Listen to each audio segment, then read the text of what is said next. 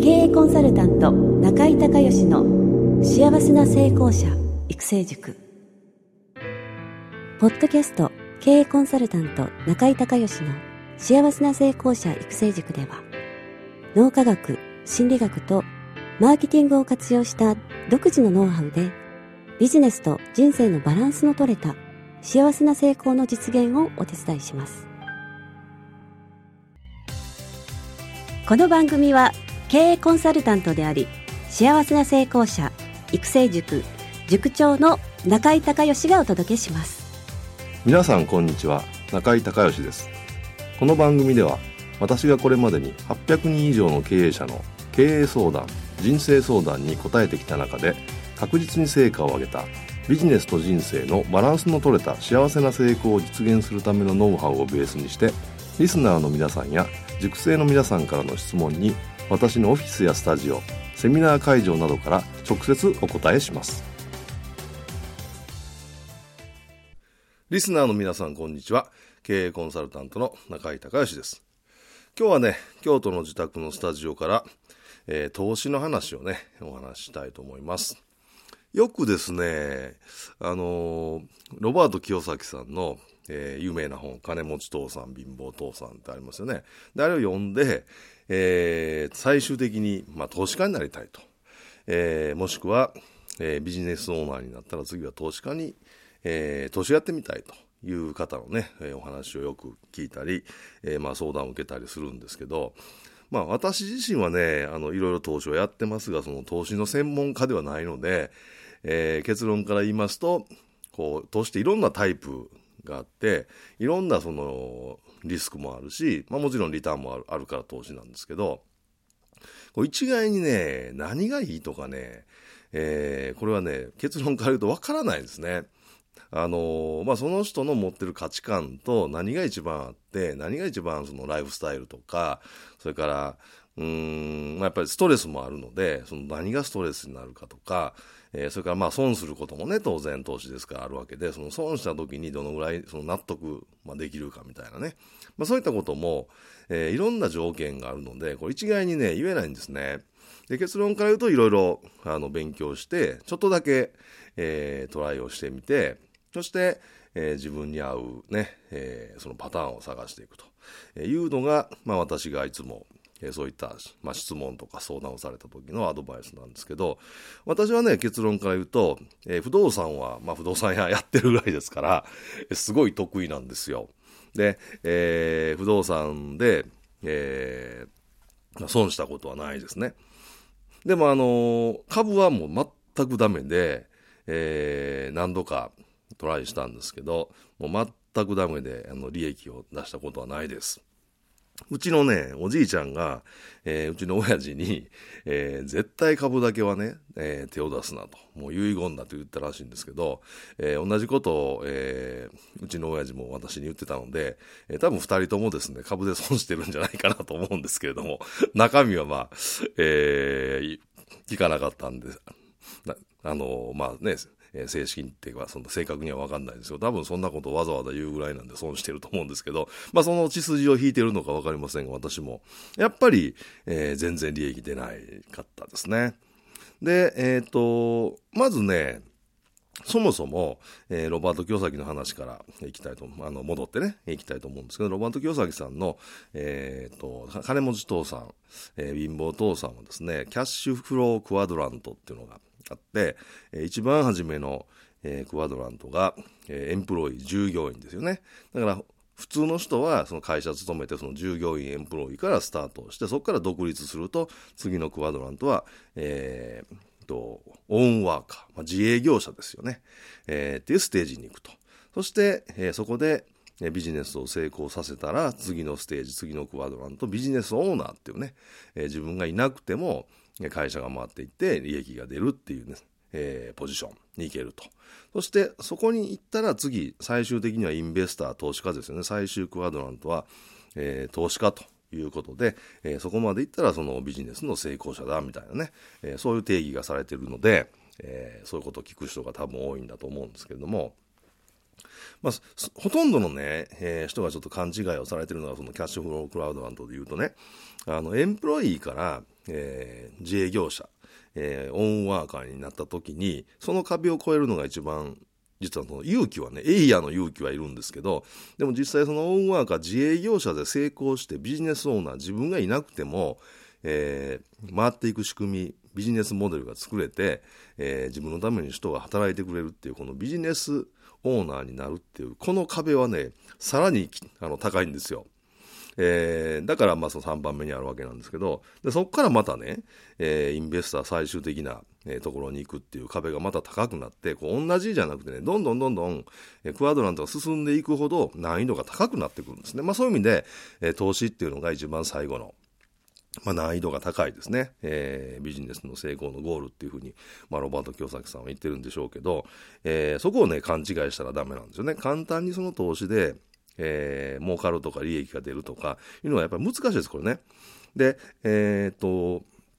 まあ、当たり前の話なんですけども、自分が働いて、もしとか、もしくは自分が何か商品やサービスを提供してとかいうので、お金を得るっていうのは、まあ、ある程度、えー、できると思うんですけども、まあ、投資なんでね、それを自分のコントロールできる、えー、範囲以外のところで、えー、いろんな条件があって、まあ、金額が動くということなんで、えー、大きくなればなるほどやっぱりリスクも高いし、え、コントロールが不可能になってくると、まあ、いうことなんで、まあ、慎重にやっていただきたいんですけどね。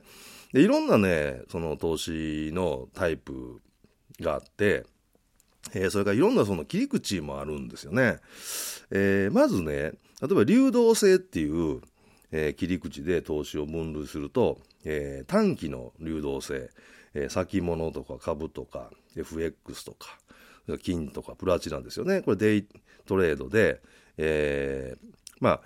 えー、売り手があったらもうすぐ買えるし買い手があったら、えー、すぐ売れるということでもう一日一日の、えー、デイトレードということで、え流動性は一番高いですよね。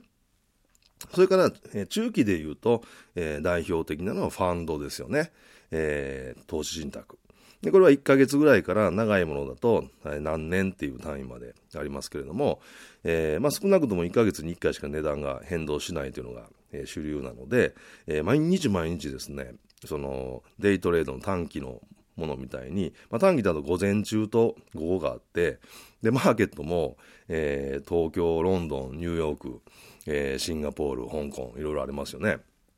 そういったところも影響、えー、するので、えー、本当に、あのー、なんていうんですかね、え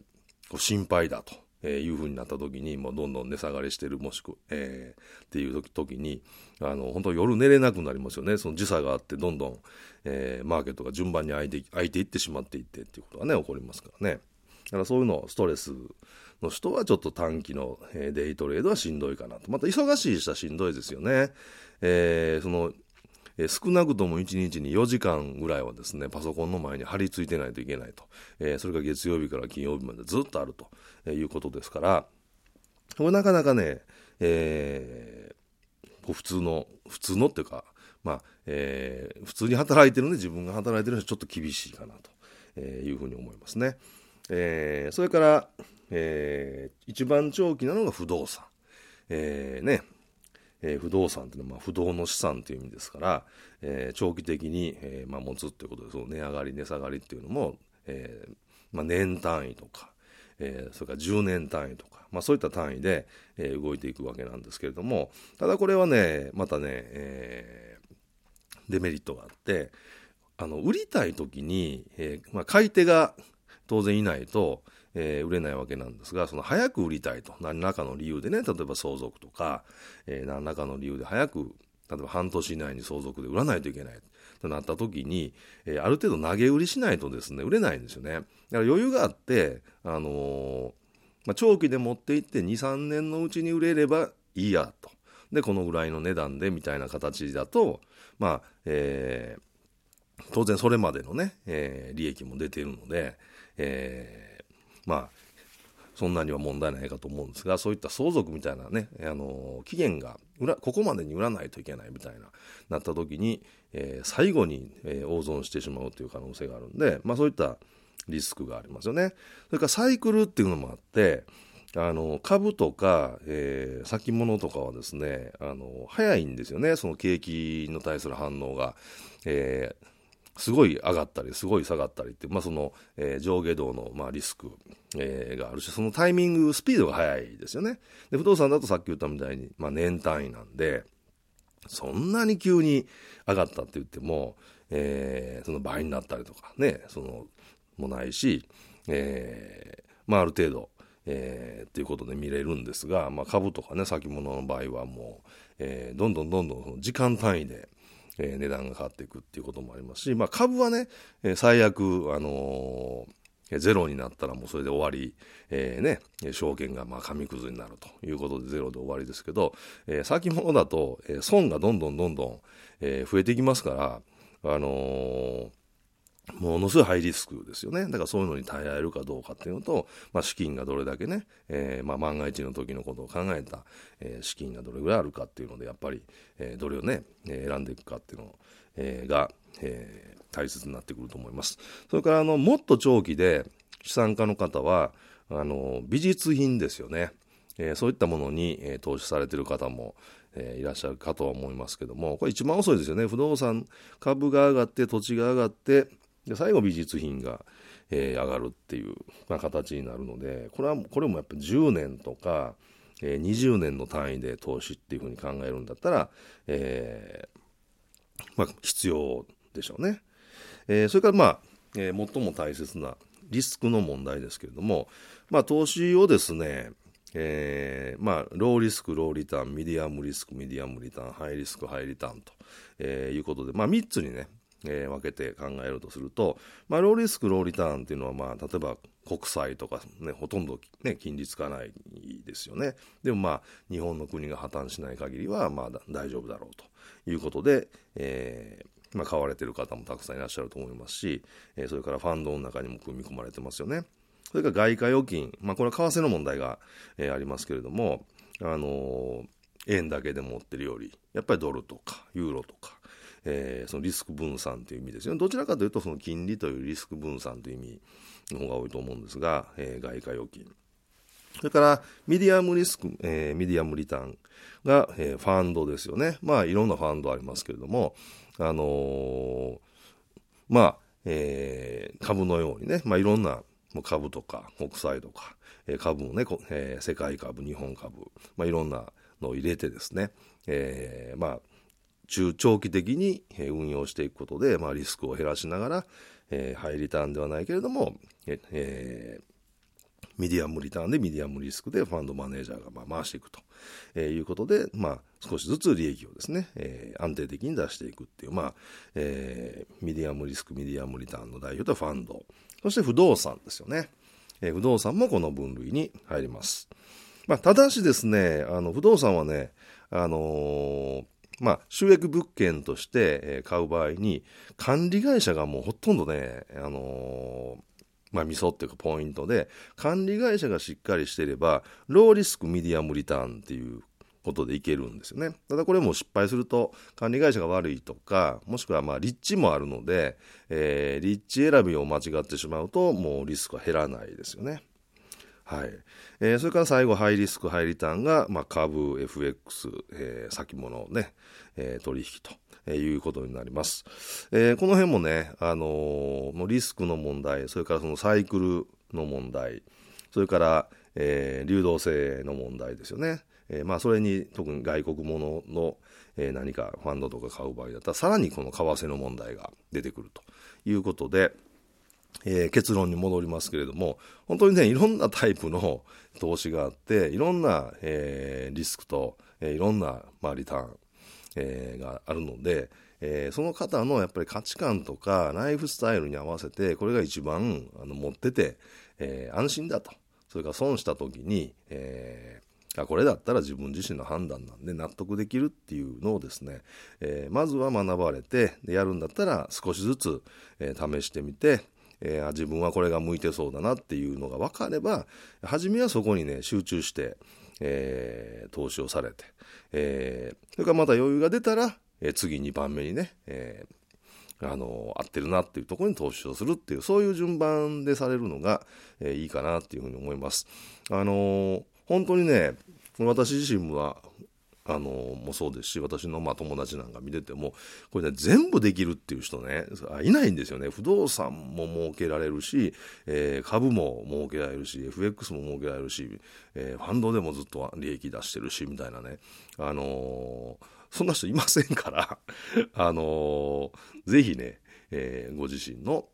あね、えー、あった、えー、のを選んで、え納得いく形でね、え通して、え運用されればというふうに思います。ということで今日は、え投資の話をね、え京都の、えスタジオの方からさせていただきました。今日も最後まで聞いていただきましてありがとうございました。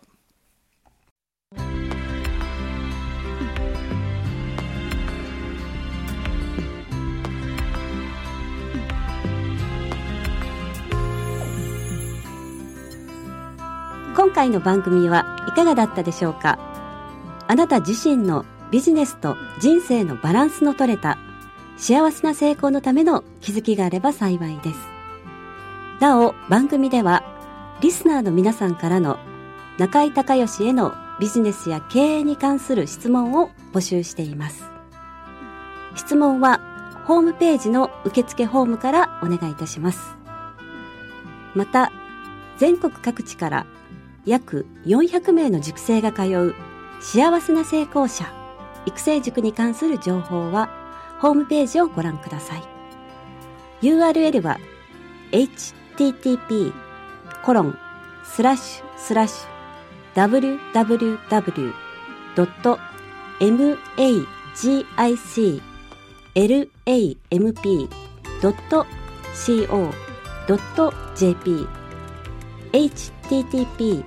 コロンスラッシュスラッシ